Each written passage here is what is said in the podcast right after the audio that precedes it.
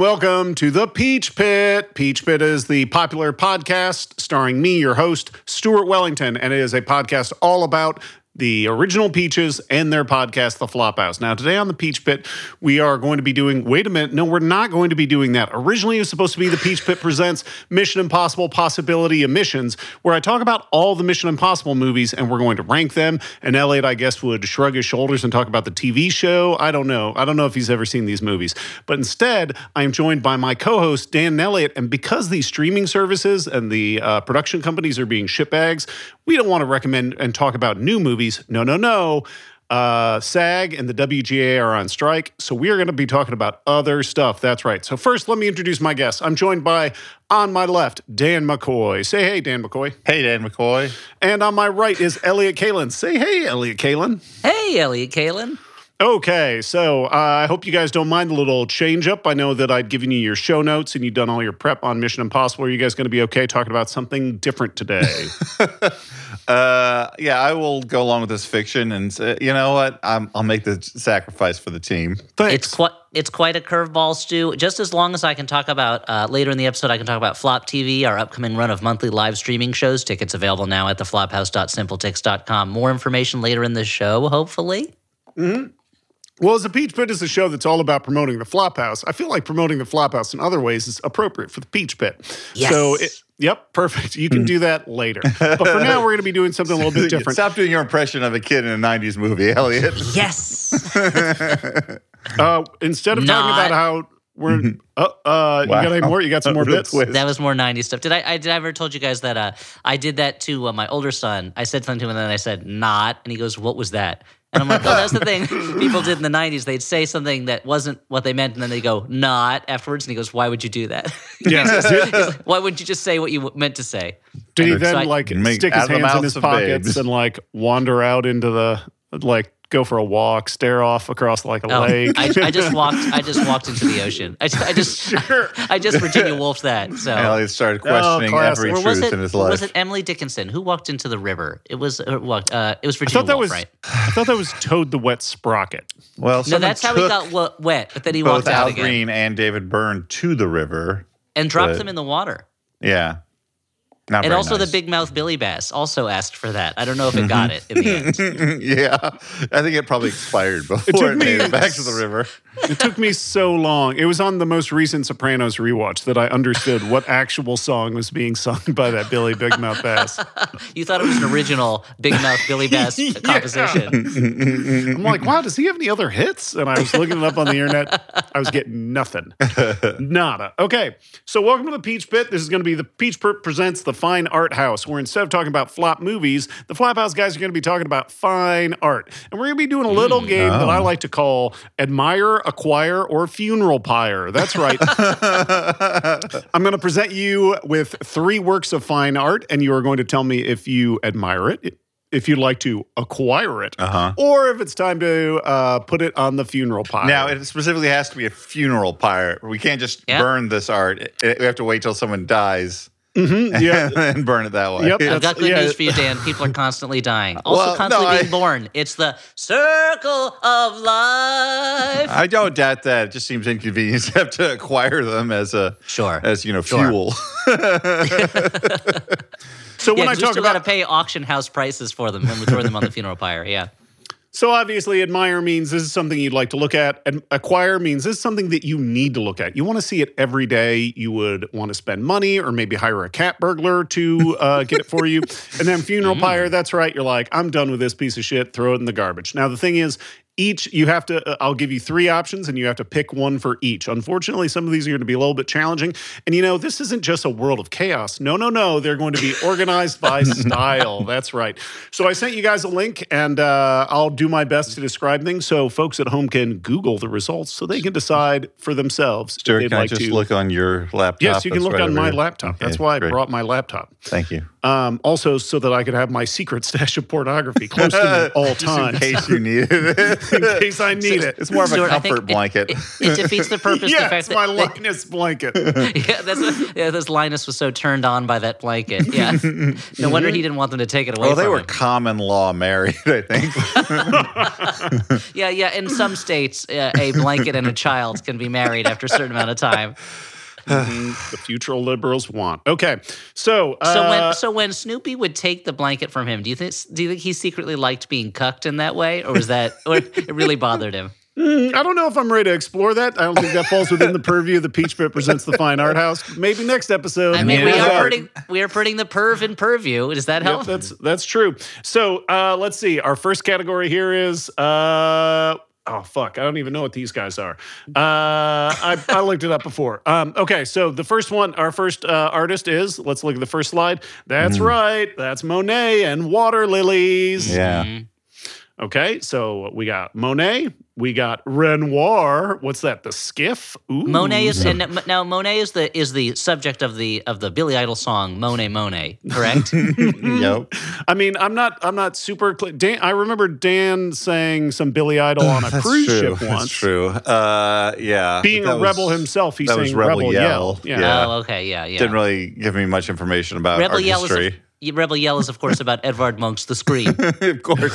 yeah, which is weirdly enough a very pro-Confederacy song. yeah, yeah, it's very strange. And Cradle of Love, of course, a Marie Cassatt painting.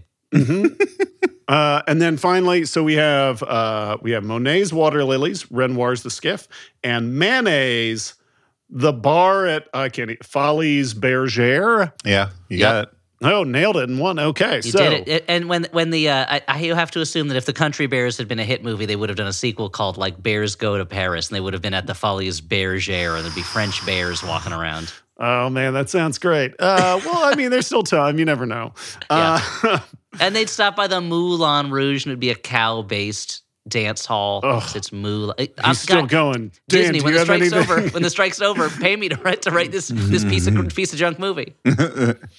Okay, so uh, Elliot, since you're you're talking the most, let, let's give us your ranking. Which one do you admire? Which one do you need to acquire? And which one's for the funeral pyre? Okay, I think I admire water lilies. Mm-hmm. In particular, some people would talk about the way the light plays on the water or whatevs, but I really like the way he gets across the the uh, weight of the lilies. Uh, I would want to acquire the bar painting, which I've always loved. I think it's a beautiful painting. I love the character of the bartender, who she is so uninterested in serving you, which is my experience when I'm at a bar. So it's like I'm really at the bar. And of course, that you see the room in the mirror behind her. Is the angle of her back off slightly? in terms of the mirror, yes, but that's the illusion of painting. It's calling attention to its own artifice. And as much as I love Renoir's other work, I'm gonna have to funeral pyre the skiff one because I find it sloppy. Uh, this is going to be boring because I am in complete agreement with your rankings, Elliot. Uh, I, you know, the Renoir one, like I, I, I like it. Uh, you know, it's it's it's only a casualty of the rules of the game. Uh, Yeah, ironic- de. Ironic because that's his son's movie. Yeah, Oh, okay, yeah, Yeah, it because that's because Jean Renoir was the son of Auguste Renoir. Yeah, right. Wow, Wow, Uh, it's, exciting. It's crazy that that happens sometimes. Making you know, People have babies. Yeah, yeah, but I mean, yeah, Renoir, the director, was a real nepo baby. Yeah, And I'm thinking about the last one. I mean, uh, there's something about the facial expression, Elliot. I agree with you that really uh, uh, pulls me in on this painting. I I once read that like people like uh, photos with other people in them more than uh, just like photos of something like pretty. And I've certainly found this Dan to be true. Damn, saying people are not pretty. Interesting, excluding people from the Uh, pretty category. an- another thing that is Oh, I see, I see. like I'm not like and I found this to be true in you know like social media I, I post like a, an amazing photo of something that has no people in it is Modest. invariably I'm just saying imagine this is my top photo of a non-person Okay. subject Yeah. it's still going to get less likes than something that has people in. There's just something about people that likes looking at people. Yeah, People are like drawn Dan will post people. a picture of the like pyramids of Giza, and you're like, "Wow, this great work of mankind can't compare to this selfie I took." Yeah, and then, well, and then he and then he t- tell posts a picture of mankind, and I'm like, that's a, a greater work of mankind. when Yeah. he's body slamming, I don't know, he survived that that what choke slam off of the uh, off of the ca- in the cage match thing where he Sure, went through sure. the cage. Those Whatever nuts, and his mankind kids were in the audience.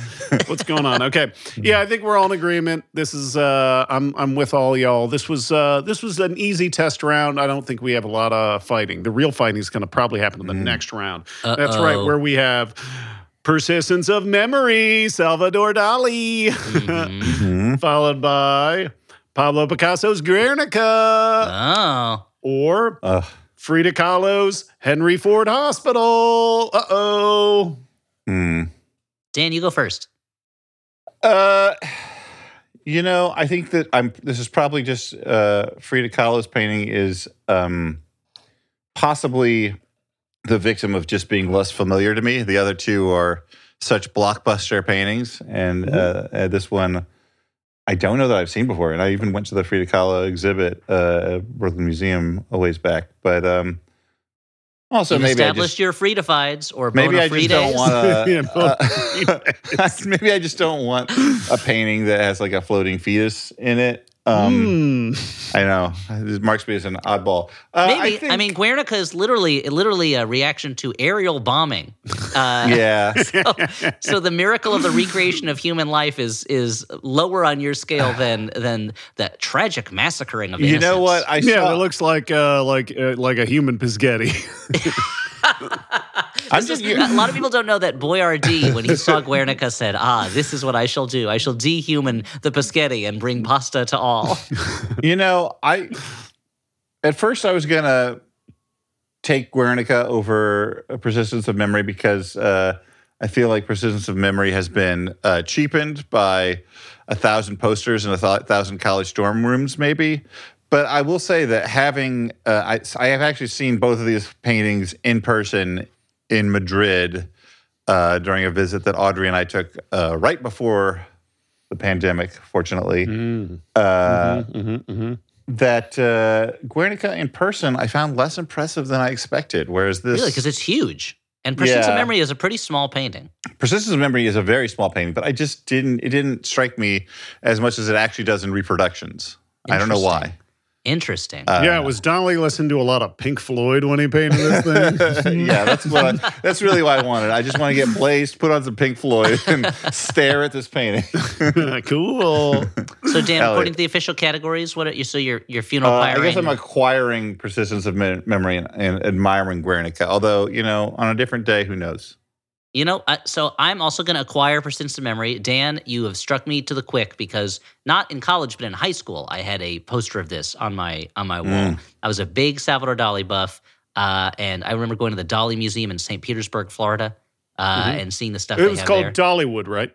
yeah, it's called Dollywood. My family took our RV. There's a there's a it's it, Salvador Dali Parton is is my favorite singer of all time. Uh, uh, now I wish that uh, I wish that there was some I was fast enough to do a Salvador Dali Dolly Parton mashup song where it's like it's like Yeah. Jolene, but he's singing about his, a gala. I think it'd be uh, like Salvador Dali's wife. working nine to five, but there's no way to know what time is because these clocks are melting, and I don't know when to leave this job. Perfect. I'm working Perfect. at. Okay, anyway. Oh wow, the, Perfect. mas- Keeps the going on. master bows to you, Dan. Dan, you've you've defeated me. Yeah. I'll wax my mustache. But it kind of is my trademark. Uh, so I think I'm going to I'm going to acquire persistence memory. I think I'm going to admire the Frida Kahlo one because that to me is uh, I feel like she's expressing something a real lived experience of pain, uh, and I find it visually somewhat grotesque. But I think that's what she's going for. You know, uh, I, I, when you say uh, when uh, H.R. Giger stood in front of this and said "Frida Kahlo, c'est moi," and I'm and it's like, yeah, yeah, the fusion of of things and human, sure. And uh, Guernica, I think uh, I don't want to have to burn it because it is a major work, but I think it's going to go have to go on the funeral pyre. No choice. And the and the figures within the painting, Some monster ironically, made up this. Yeah, yeah, will some suffer the monster same. ca- Well, maybe they'll finally be at peace. You know. Yeah, yeah, and, and and also, and you're saying it's and it was created by a monster. Yeah. Yeah, and Pablo Picasso himself was a monster. I mean, Salvador Dali was also like not a not probably not a great guy. To Not a good dude, huh? yeah, I'm gonna I'm gonna agree with you. I'm gonna admire the Frida Kahlo work because it's nice and gross, and I like that. Uh, I, though I'm gonna say I would want to acquire Guernica because it's huge. It is huge. It's a very It's huge. unwieldy. Yeah, but then It's it's, just going to dominate your apartment. it covers It's- your it's whole big. wall. Yeah. Whereas, whereas, whereas persistence of memory, you can just put that on a wall with a bunch of other paintings, maybe pictures of Yeah. trips you've taken. And It just fits in there unfortunately, nicely. I've seen it a too real gallery wall with persistence of memory in the middle. Set that thing But, uh, on but fire. Stuart, okay. I, think it was a great idea to bring together three Spanish-speaking artists. Oh, you're welcome. category. Yeah. I mean, that wasn't a thank you per se, but Okay, time for us to go Baroque, everybody. And we're going to start with we are going to main go man. Baroque if the AMPTP won't pay us what we deserve for our work. That's Anyway, a really good lead in. Uh, but we'll talk more about that later. Sure, so sure. the uh, we're going to talk about my, my main man. That's right, talk about Peter Paul Rubens. Uh oh, not my main man, uh, John Rubens. Hodgman, the master No, of the man from Maine. Now, Peter Paul Ru- Rubens, I, when they fired Rubens and brought in Mary, the, the painting suffered, but the singing got better. I just got to say it. Hot That's take, true. hot take. Well, he, he had to go focus on his sandwiches. so really, everyone won out. Yeah. yeah, everybody went out. So we got Peter Paul Rubens. This is uh this is the Feast of Achelous. We got Caravaggio. Uh oh, that's. Judith in the Holofernes. Yeah, classic subject. Look out, buddy. Somebody's having somebody's a real pain in the neck. uh, and then we got Vermeer, Girl with a Pearl Earring. That's a heavy hitter, folks. So Starring what are we Scarlett doing? Johansson as the the earring. The Pearl. okay. uh, no, no. Thought Pearl Mia was Goth. played by Mia yeah, I Goth. thought Mia Goth would have gotten that role. Somebody quickly, somebody, somebody, uh, somebody, uh, you know, use your computer to make a little computer image of uh, tiny little Mia Goth uh, Mm-hmm. Hanging meme? from, yeah, hanging think from that- Scarlett Johansson's ear. It seems convoluted even for me. no, no, no, that's the perfect Dan McCoy. And make sure to sign it, Dan McCoy. yeah. Uh, should I go first on this one, Dan? Since you went first last one. yeah, please. I mean, I got to, I got to acquire that Caravaggio. Caravaggio, the sumptuousness of his textures. I'm a big. Uh, this is something I think that's ever come up in the Flophouse before, but I'm a big fan of painted fabric on canvas. Uh-huh. The way that folds are painted on canvas. Dra- the draping of the things. draping exactly and he's one of the masters of that i love the dark lighting lit just where it needs to be i love that judith is seems to be disgusted by her own handiwork she by in in uh in murdering Holofernes. uh so i'm going to acquire that one and i think i admire uh, this Peter Paul Rubens feast painting because there's just so much going on there. You know, uh, you got all the plants, you got all the feasting uh, Greeks uh, who are str draped strangely. They look like they're all wearing towels, like they just came out of the out of the a swim, you know, and went Yep. to this big banquet table. Uh, and I'm I'm a I'm Why a don't, sucker. why don't why don't people dress like this anymore? you mean like nude, Nude? except for like a towel draped over their leg? Yeah, this I might mean, this might I- the uh, it might Jordan come Peterson back part of the podcast. I mean, everybody dresses that way under their clothes. That's true. Yeah, they they're I- wearing beach towels. Yeah. and I will say, and this is going to be an unpopular, this is going to be an unpopular opinion, but it's just my personal preference for art. I love illustrative kind of classic art, art that is illustrating historical scenes, mythological scenes, uh, or imaginary cityscapes or things like that. I love art that is uh, that's kind of a an artist's representation of past times. If it's not historically accurate, I like it even more for some reason. Uh, and so, Girl with Pearl Earring, beautiful picture, but uh, for me, there's not just not as much going on in there, so I'm going to have to burn it up. Okay. yeah Prove Yeah. me wrong, Dan. uh, Prove me wrong. No, I'm not going to argue There's too no proving. much. It's just opinions. Uh, I definitely also would want to acquire the Caravaggio uh, for the high contrast you're talking about. I don't think that we mentioned the most important thing. You know, like again, these uh, these are famous works of art, but this is a podcast, so perhaps we should be explaining that in this picture, a woman is uh, slicing uh, a man's neck. Uh, blood And he is not having a good time. all over the place, and then there's an older woman who seems, you know, to be, you know, approving of the deed. I love the old woman who's like, "Yeah, just get it done, lady. Come Uh, yeah. She's like, so what- there's a lot of on, hurry it up." she is one. She is a moment away from saying, "Just give me that sword. I'll take care of it." yeah. as someone who likes narrative, there's a lot going on in this painting. I appreciate that. Uh, it's just, it, you know, it's just beautifully done. Um, the I I guess I would admire the girl with the pearl earring because, uh, you know, portraiture is not Dan likes a babe. I, it's fine. necessarily. yeah, sure. I do. I it is a it is a masterpiece of limiting yourself to a few colors, a few tones. You know what? Um, I'm gonna, I think I'm going to change my decision. I think I am gonna. I, I think I am going to admire that one because as much as I love the Peter Paul Rubens one, there is every time I look at Girl with Pearl Earring, I am I take it for granted how it feels like it is a single second in time. That it feel like it, it feels unposed in that way, Yeah. and so I shouldn't take that for granted. Vermeer, I apologize. I've been I've been taking you for granted. Yeah, Vermeer, should- if you're listening. if you're out there listening from here, uh, this the, the the fact that uh, it really does look like she is about to she is in the middle of a turn that uh, just kind of happened. It feels like a a painted snapshot, which E- especially in the years before photography even existed, is an amazing thing to pull off. Yeah. The other one, look, it's it's beautiful.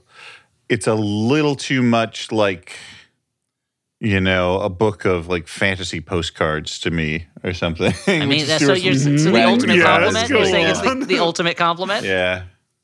Uh, It's yeah, just not think- my taste. I You're think like if only knows- this was if only this was less like a Boris Vallejo painting. It's like What? what less? I mean, if there were like What are you, swords sick? and like ladies clinging to if only we legs could of barbarians. defrazetize this a little bit. So Uh, Dan, you, so you Dan, you're saying you would like it if the Death Dealer was just I'd riding like his horse went- over everybody there.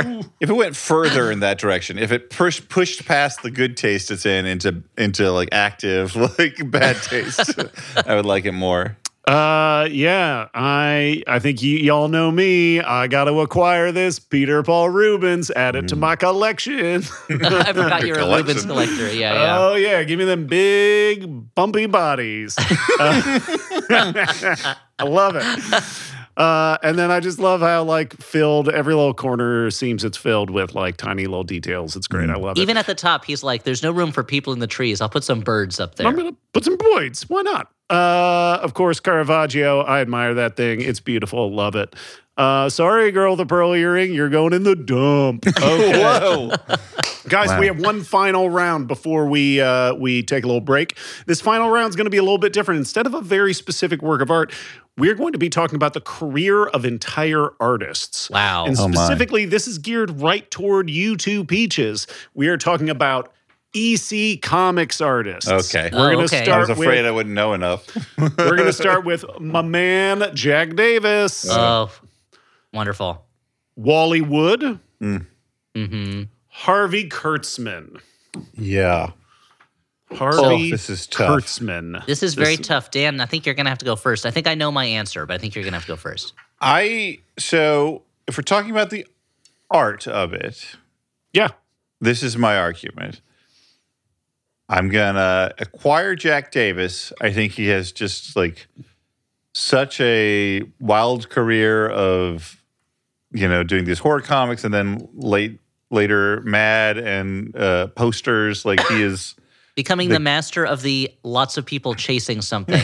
yeah, the king of uh, the the 1970s celebrity caricature. It's amazing how so almost he does he has a few he has a few great movies that he did posters for, but so many of his movies there is such a wide gulf between the amount of artistry he put into the poster caricature and the movie that he is creating a poster for.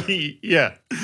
And uh, uh, I'm going to admire Wally Wood, who I think is one of the most beautiful draftsmen to ever do comics. And uh, I'm putting Kurtzman on the pyre only because I think he was much more valuable as a like innovator in the form, like the way he would lay out panel to panel, Okay. than for the artwork itself. That's my argument. I'm gonna. I'm. I feel similarly about Kurtzman. Unfortunately, I'm gonna have to put. If you were asking me who is the most important of these three artists, it would be Harvey Kurtzman by by a, by a long ways. As a as a Yeah. as a as an editor, as a writer, as a designer. But you're right. I I don't find him as attractive a draftsman as the other ones. So Harvey Kurtzman is the is the greatest of these in terms of his impact on on the the field On they work in. yeah.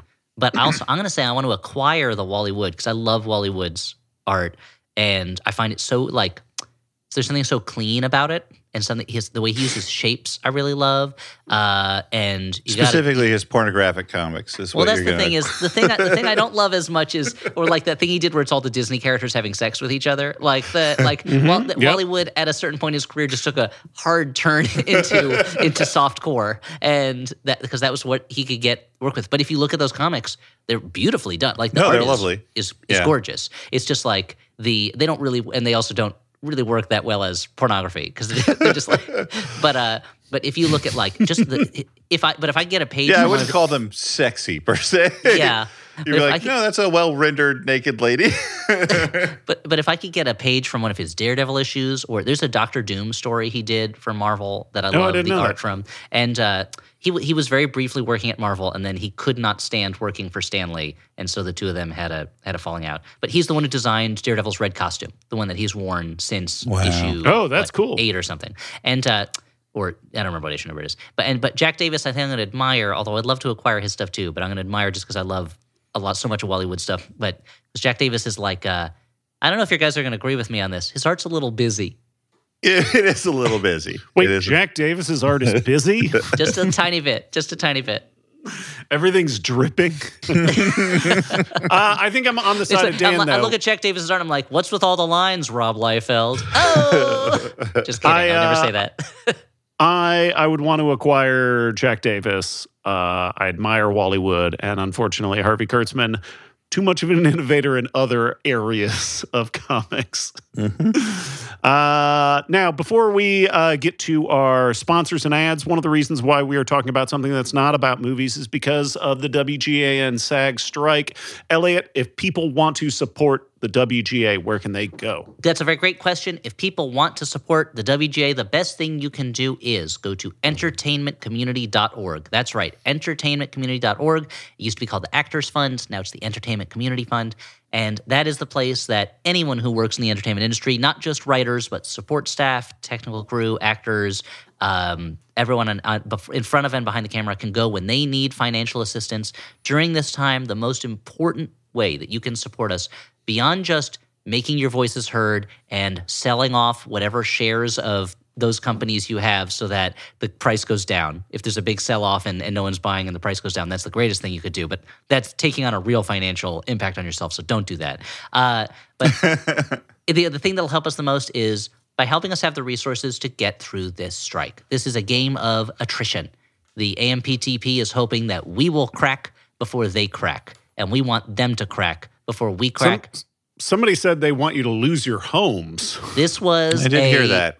This was the yep. There was an article in as we're recording this. It's the it's one week after the article that came out in uh, in Deadline. The uh, the uh, sem- the owned by the same company that is involved in the studio's uh, media brand uh, news source. Uh, in which an anonymous executive said, "We're going to keep this strike going with the writers until at, at least October. The- uh, once they start losing their apartments and their houses, then we can dictate the terms to them." That is one bonkers.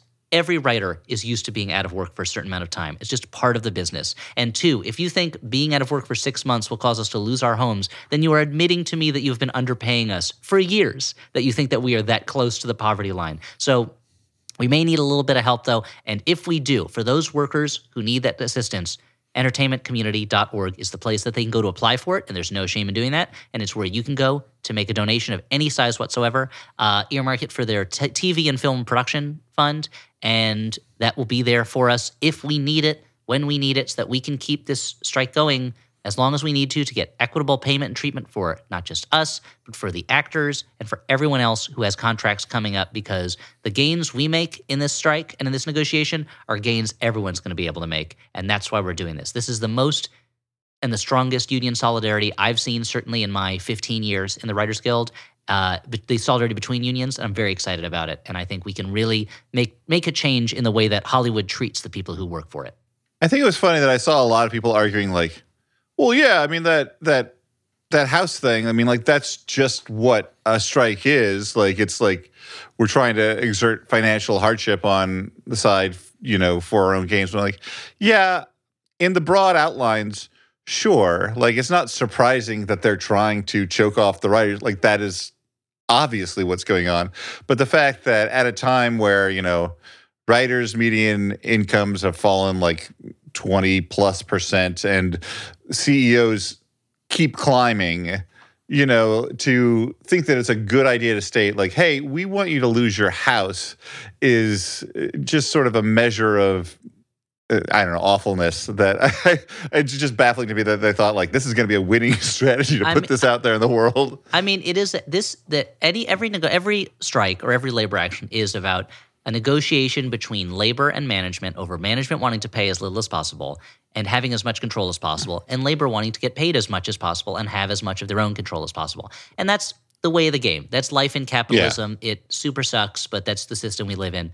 But to take it to the point of saying not just we're going to wait them out and we're going to get them back to the table, but to say that we want them to start losing where they live because then we can have them, then they'll take whatever we give them. That is taking it to a, a new severity level and an unfair level. And also it's gross. And and it totally backfired because everyone I've talked to since then talks about how they were so infuriated that they wanted to strike they wanted to keep striking even more. Just it was, it was it was the thing that someone a bad guy does in a movie where they they threaten a family member of the hero and the hero gets berserker strength at the last moment. It looked like they were going to give Yeah, up. yeah, and now yeah. suddenly they have to win. And so it was like, oh well, now this is about keeping my family under a roof. Like this is crazy. And so the and so the thing you can do to help us, if you would like to help us, if you would not like to help us, if you want to help the AMPTP, then you can go fuck yourself. Get out of my podcast. but if you want to help us, go to entertainmentcommunity.org and please make a donation so that should that financial assistance be necessary, it is there and waiting for all the entertainment personnel. This is something that is affecting not just us, but everyone who works in entertainment, everyone in the economy of California, and I'm sure certain parts of uh, of New York and other places, and, and probably Yeah. Georgia as well. This is something that uh, is having ripple effects all throughout our business, and so anything that we can do to help people who are affected collaterally by this, uh, we should be ready to do. And entertainmentcommunity.org will at least help with some of that. So thank you for your support, and thank you for donating if you donate. Yeah. And again, if you're not supporting, get, get uh, you know get out of my face. I don't. I don't want you. again, I just- I don't like you. I, I just want to say, like, you know, sometimes people like the argument gets like wound up in like, oh, this famous writer makes this salary or this like like oh, they're the, these people are well. Look, the median writer's pay is like literally one hundredth of what entertainment CEOs are making right now.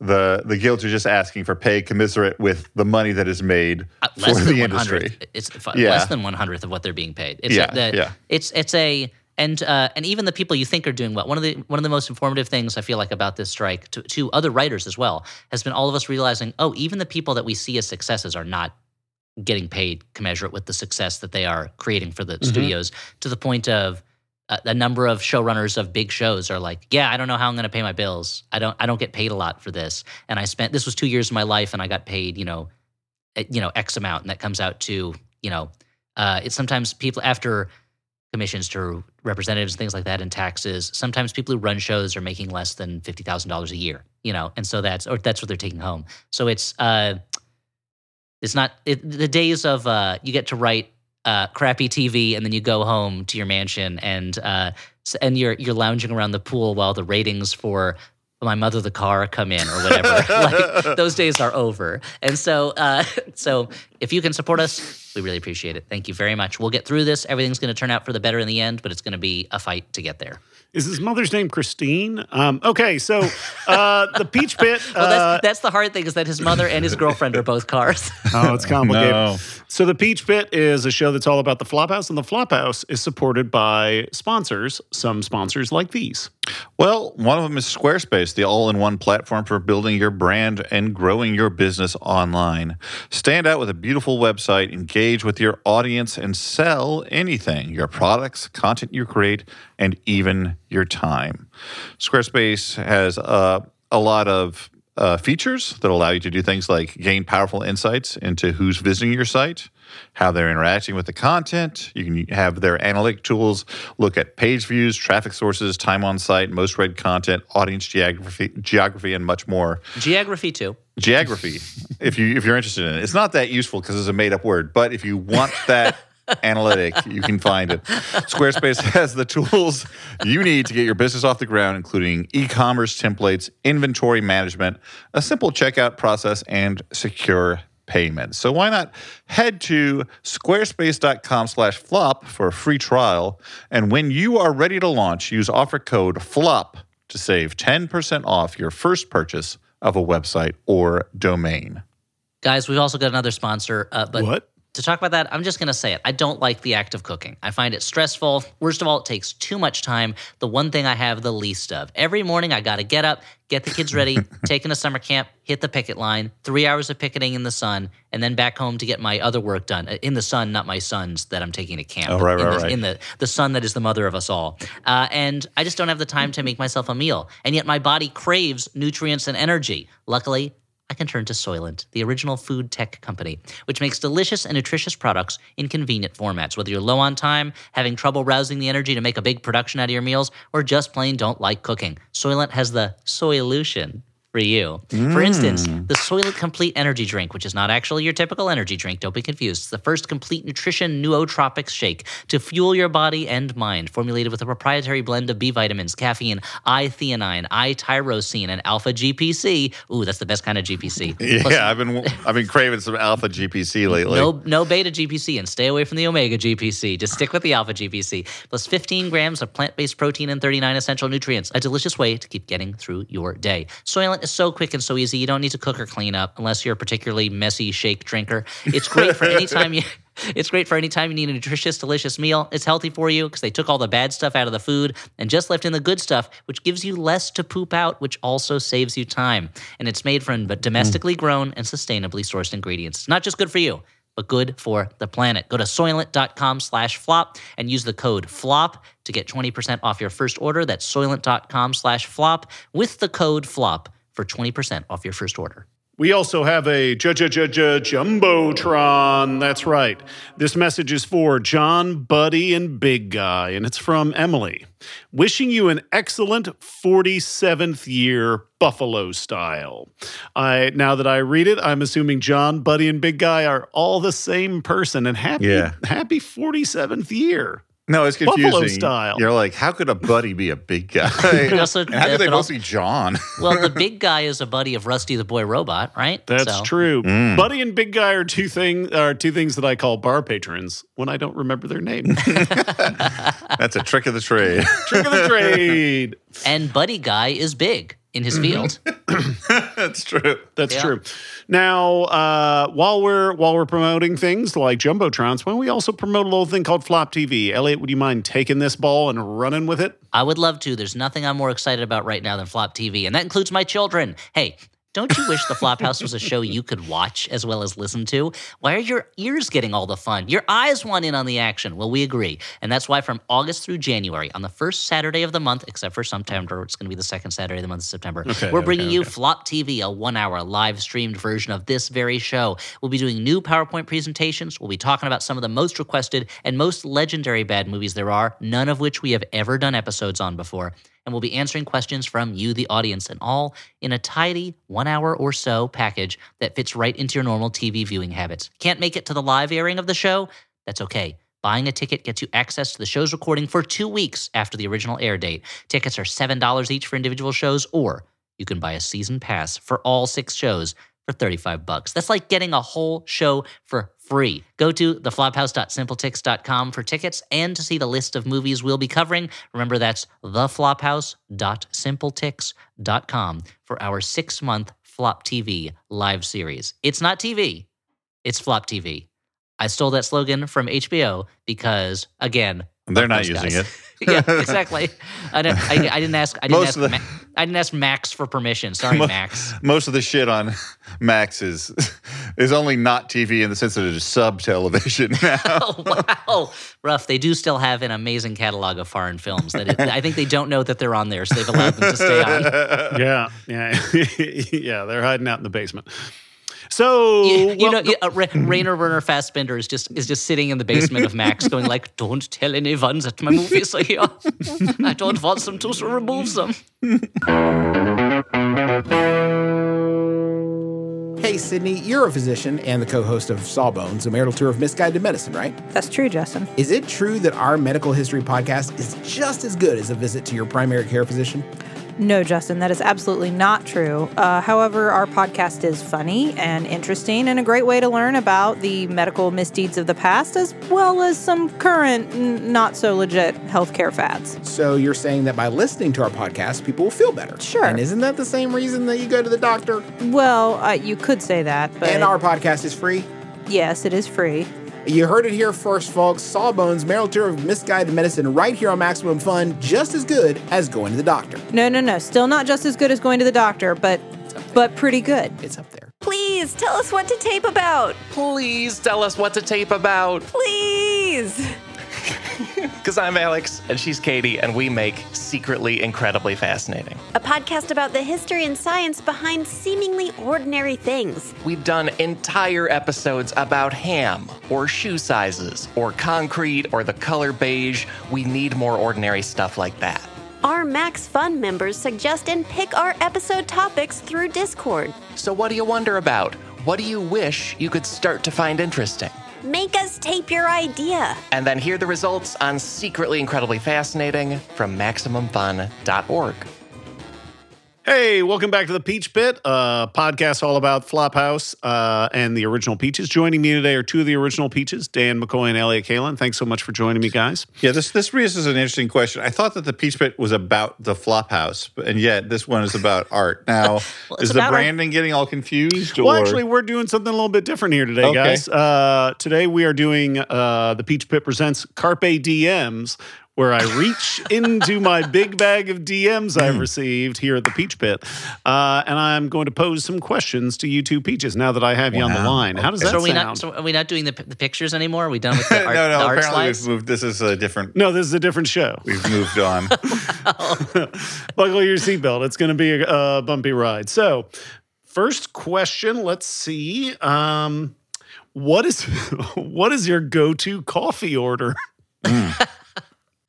Well, my I am a Midwesterner, so my go-to coffee order is a drip coffee, black, uh, no sugar. Wow. Okay. Plain Jane. Elliot. bitter, just like life in the Midwest. And uh, Yep. my my I don't like coffee, so my go-to coffee order is a chocolate croissant or a chocolate chip cookie if they've got a particularly big one.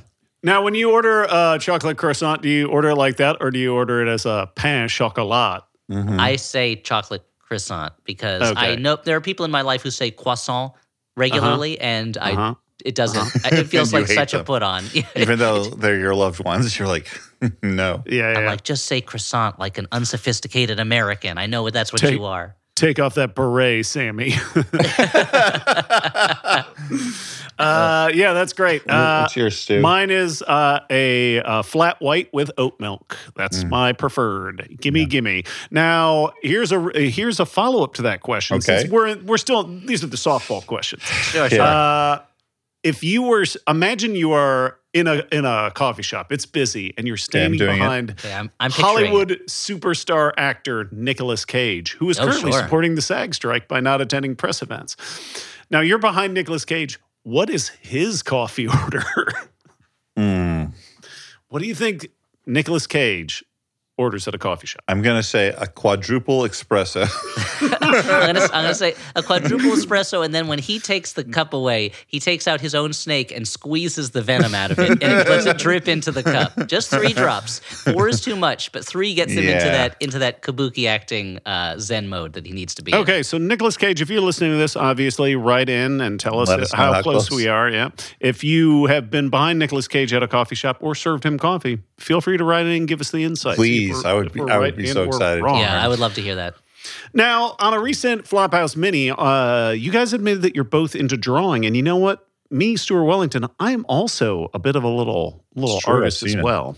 So, who would you? Uh, who are your biggest artist artistic inspirations? How do you mod? Who is like the model or influence of your uh, your drawing style? Uh, oh boy, that's a tough one. Like I, I grew up reading a lot of funny animal comics. Uh, so like, there's a lot of like, Like I Fritz the a- cat, that kind of thing. well, I got a lot Watership from Down. Pogo and uh, Watership down. It's not even a comic. Pogo and and the do- and the Duck comics. Uh, but I don't know if they're the like Destroyer duck. I don't know if they really look like my art. I, I have like my art goes all over the place. Sometimes it's more clean, and sometimes it's full of lines. And uh, even though he's a difficult man with a lot of problems, like the linier side of my art uh, has certain crumb qualities. Sometimes I And you're usually eating while you do it, so you get actual Yeah, I get a lot of crumbs on crumbs there. Yeah, all over that's the place. True. And you're Yeah. riding around on a woman's ass. you know who I wish I could That's the main similarity is is the focus on butts. Yeah. the person I wish I could draw like is Jaime Hernandez because Yeah. I, I just Oh, yeah, love because he's the greatest of all time. Sure. the the- just like the bold blocks of you know b- black in the inking, very clean look, very well it's hard. composed. To, it's hard to imagine an artist who does as much with as few, with as as little line, a little amount of lines, as few lines as Mm-hmm. Do you Jaime think- Hernandez. and do you think he's somebody who like uh like takes a long time penciling or more is like sweats over his inking? Like I know like Jeff Smith takes a long like a long time penciling, but when it comes to inking, he just like bangs it out. I think I could be wrong though. I think that something You're like, that, I know this, but I could be wrong. I feel like I read in an interview where they it was like talking about how like how uh you know he he because Jeff Smith's art is so like super clean yeah. uh and and similar to uh, Jaime Hernandez, fairly simple. Mhm. Um, and that it's Although as Bone went along, he got weirdly enamored of putting tiny lines all over the place, Well, like I think that Liefeld. was, but I think that I think there there was a thematic reason for it because the, the story itself was getting more serious and less funny and more more intense as it went on. So it kind of made. Could be. My guess is that I bet that the two of them spend a lot of time on the composition and layout. Stage. yes. I bet they spend I- a lot of time laying out their panels. Jaime Hernandez especially because he's a, he's a master panel layout art and page I, layout artist. I would say that too, because like my experience of like sometimes I'm like sketching and I'll like, you know, this is close enough to it and I will correct all of these little things as I ink. Like I will be able to see as I ink, like, well, that that relates to that not quite the way I have it. You know, I need to make adjustments, you know. But with something as precise as that, I think he probably really locks down the drawing. what's your what's your inking. inking uh tool of choice? Are you a brush guy? I have started using almost exclusively brush pens. There are a lot of like Japanese brands of brush pens that are very good, and I Yeah. I just like having the the variable line without having to build it up myself by you know going over things. Yeah, I'm still I'm such a sucker for crow quills though, and like They're great, but getting that's used a, to like doing fuss. doing all your fine lines first, and then your like medium lines as the quill becomes more and more stretched out. Yeah, Save your big fat lines for the end. Uh, that's cool. For me, my big my big uh, my big influences are Dan Clowes, uh, Evan Dorkin, and Charles Burns. Like those big heavy blacks and the like Mhm. panel composition that Dan Clowes Mm-hmm. does. Yeah, Yeah. those guys were big. Elliot. Despite my my the content I would do had nothing to do with anything those guys did, but like they were just huge we, influences. no, in we me. all know Dan Clowes's Warhammer work, which is yeah, that, particularly impressive. that was yeah. what my comics were all about. We're Warhammer guys. Ellie, did you say? No, I mean, I also don't draw like most of the artists that I like. I feel like most of them are are well so far beyond me, and I th- and I've spent years letting my ability to draw atrophy, and it's going to take me a long time to get it back up to where I would like it to be. But uh, I would think probably like as uh, as boring as it is, that Jack Kirby is a big, big like kind of Yeah. influence on the way I think about shapes and forms and things like that. And also, it's a lot easy. He's you know, it's not easy to draw exactly like Jack Kirby, but it is easy to draw similar to Jack Kirby because he was so much about so much more about force and about impact than he was about you know specific uh, proportion. Let's say. Yeah, yeah, yeah. I think that's right. Certainly more than like realism. Yes, I mean, I, I, it's it's I uh, it's easier to draw in the style of Jack Kirby than it is to draw in the style of one of his uh, someone who used to draw like him, like Barry Windsor Smith or something like that. Like it's hard to Yeah. jump in and do a Barry Windsor Smith type picture, even though you look at his old drawings when he was Barry Smith and he looks a lot like Kirby. Yeah, yeah. Just jump in and do a Bernie Wrightson picture. Ugh, I wish amazing. Ruin yeah. your hands doing it. and my eyes as well. How do, how do I how do I draw every strand on a cobweb? this Mm-hmm. is very difficult. from memory. Uh, okay, so uh, despite you know we're not we're trying not to promote movies now, but I can't we can't help it. We got to talk a little bit about movies. Uh, you you guys all have favorite movies. Elliot's is taking a Pelham one two three. Dan's You know would it. be if Dan, if you were to say you have a favorite movie, if you were going to introduce a friend to a favorite movie, what movie would you be like? You need to see this. Uh, let's go with North by Northwest. Sure, and I'll go with a recent one. Uh, I don't know, uh, maybe the Suspiria remake, just to make people mad. Um, and if you were going to introduce a friend to this movie, you have to pick one of three circumstances to show them. And these are, hmm. let's say, not the best circumstances, but this is your only chance to get your friend to check out this favorite movie of yours. Would you show them the movie A, projected on the wall of a frat house during a frat party? B, watched on a phone in the backseat of a car with two hungry and tired children on a road trip? Or three, watched on a plane after it's been hijacked by terrorists? Uh, I'm gonna say three. It has the Okay. Dan just loves watching movies on planes. That's true. I knew as soon as I gave him that option, it's like, oh, yummy, yummy. His eyes lit up. Oh, Look, presuming the, te- I mean, if the terrorists are allowing you to still watch movies, like it's a long flight. They All gotta, of- they, they gotta entertain you somehow. All of the distractions, you know, the immediate distractions are gone. Just like a general sense of like unease in your stomach is is what you're you're contending with. So you're paying more attention to the movie, and I think you need that movie to distract you. You know, piece of escapism to like keep you busy while uh while this is unfolding. I, I, D- Dan's I- like, I should have said my favorite movie was Executive Decision. I mean, there's a plane scene in North by Northwest, 57. but it is it is so divorced from the context of like Yeah. a plane hijacking. yeah, So yeah. I, th- I, th- I um, think it's interesting that you said you'd be paying more attention to the movie in a situation like that. When I think you'd probably find it hard to pay attention. But perhaps this is like the story of the man who was chased onto a branch by a tiger, and he's about to fall off a cliff, and he sees one strawberry growing off of that branch, and he eats it, and it's the most delicious strawberry he's ever had in his life because he's so focused on it. Maybe it's like that. Where did you hear this story, Elliot? Did you just make it This up? is no, this is an old saying, but I think I once I first heard it in an episode of King of the Hill.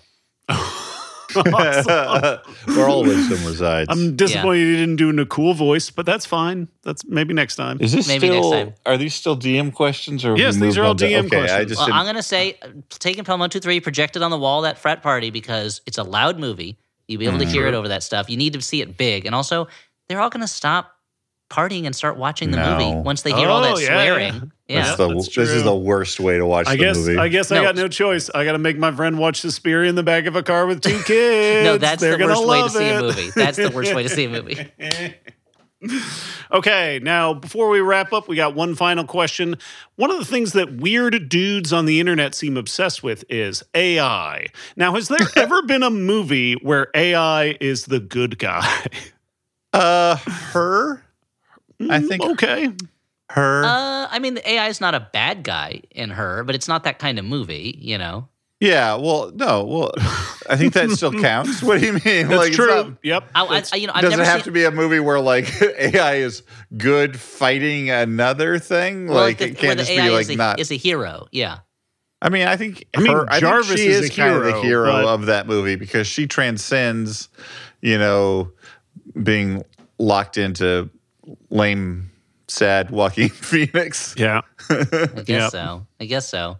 Uh, I guess Stuart, you're right that Jarvis is often the hero in the uh, in the Avengers Iron Man movies, and then he becomes and he becomes Vision. Yeah, Uh-huh. Vision is good enough to wield the Mjolnir. So Mm-hmm. Yep. So Well, it's that's uh, that's bonkers. I mean, I didn't that's make it up. canon It- though. it it's not like that's been When did he do that? When did that happen? That's how you know that he's good when he shows up in Yeah, it's Ultron. in it's, a, it's a uh, pretty Avengers Oh, Age I of Ultron. effective bit that. of. to be honest, I so they do they spend so little time on Vision in that movie that I've only seen Yeah. that movie once, Age of Ultron. That they spend so little time on him after he's born that I kind of forgot everything he does, other than occasionally zapping bots with his with his lasers. Uh, Yeah. And that was also in a movie that very specific, uh, specifically has an evil AI in it. yes, exactly. Uh, much like the AI in the real world. Uh, yes, even that's the thing is that I feel like there's so few examples of it's like a weird thing to cape for when every almost every example of AI in movies is bad. Well, at the I guess the difference it really isn't that AI in the real world is evil, but the people who use it are either evil or oblivious to what human life Yeah, right like. now it's chaotic neutral, I would say. uh, yeah, well, it, right now it's that it's the you know what it is. Right now, it's Chappie. It's just Chappie. It's a it's a baby. It doesn't know what it's doing, so it's easy for a bunch of trash rap uh, bank robbers to to mm-hmm. tell it to commit mm-hmm. crimes and hurt mm-hmm. people. And Yeah. Chappie's like, oh, this fun, this fun. Chappie love mommy, daddy, and that's what AI is right now. The the the people who are in charge of the companies, AI is like, you mommy, daddy, and they're like, yeah, we are. Take people's jobs. They don't want those jobs. Oh, me good. Me free them from jobs. That kind of thing. So I guess not- Johnny Five is a good AI. Yeah, okay, so yeah, if we only get if we only get John if if we get Johnny Fives, I get it. Johnny Fives should be writing all the movies, right? No, not at all. I mean, what, what he should be doing is he should be he should be he should be chasing after after diamond thieves. Basically, Yeah. that's the thing he does best. Yeah. So Yeah. you, you think AI has uh, a, a strong case for being head of law enforcement? Yeah, well, you've all seen RoboCop, right? We get we get the competing visions Yeah, of, there's uh, no- of no problem the with that. ED two hundred nine, who's great at it. He's still good. Yeah, Yeah, I'm sure that, he's that executive good. he shoots in the beginning, I'm sure was guilty of something. You know, he wouldn't be in that boardroom. That's true, yeah. And he You know, does if- make he does make dinosaur sounds. Yeah, maybe that's the problem. Is is ED two hundred nine had like too wide and realistic a view of what crime was. yeah, exactly. He says property is theft. Yeah. There's a, lot of people. Uh, I'm surprised that headset that reading hasn't come yet, up yet. That it's like, well, mm-hmm. ED 209 is actually more is actually more progressive than any other character. That's why he's going after these capitalists. Yeah, he's uh, going after RoboCop because he has cop in his name. Uh-uh. yeah. that's yeah, that's the sad thing. ED209 doesn't realize he's a police officer. Also, yeah, yeah. that's the thing. Okay, yeah. well, I feel like this has been a really fun episode of the Peach Pit. Thanks so much for joining me, guys. Now, the Peach Pit is part of the uh, Flophouse uh, mega Extended corporation brand, and we we all live within the Maximum Fun world. Thank you so much for supporting us. Thanks for being part of the Max Fun Network. This episode is going to be edited, I'm guessing, severely by uh, Alexander Smith, who goes by Howell Dottie on social media. Uh, thanks so much for joining us, uh, guys. Do you have any plugs to make? no, I mean just you know all that stuff Elliot Keep on said keeping earlier. on. Just yep. So please support your fellow strikers and uh, or your neighborhood strikers and or striker from uh that's the that's the that's uh Striker from Airplane. Mortal Ted Kombat. Striker. Yeah that was that was the striker that came to mind but I don't actually want to support him that The Striker badly. Files. I don't know. Uh, No. that was that was an old that was an old Channel 101 show that my friends did. I don't know why. Uh, and on the note of the strike, which seems like it will drag on forever, uh, one you know tangible way you can help us, two of your favorite uh, guild members, is to just spread the word about the Flophouse. Uh, get us more listeners because right now this is our jobs. So so uh, our job singular, uh, even though there are two of us. We both share one job, and it is entertaining America through this, the medium of the Flophouse. Maybe don't make the people that you recommend uh, uh, listen to this episode, but uh, in general, help us out. Why don't you? Bye. well said Dan well said